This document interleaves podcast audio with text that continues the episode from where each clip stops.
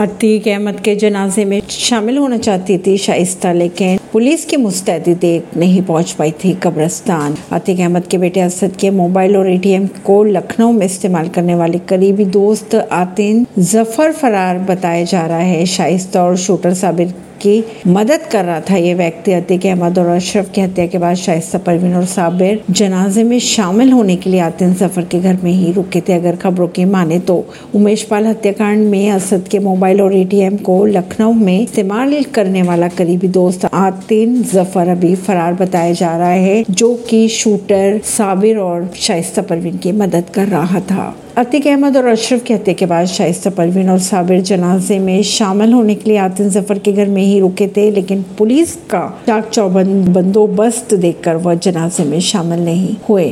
जब एटीएम कक्ष का सीसीटीवी को खंगाला गया तो पता चला कि असद का मोबाइल और एटीएम उसका करीबी दोस्त तीन ज़फ़र के पास था और वही पैसे निकाल रहा था। पुलिस ऐसी ही खबरों को जानने के लिए जुड़े रहिए चिंता से रिश्ता पॉडकास्ट से परवीन दिल्ली से।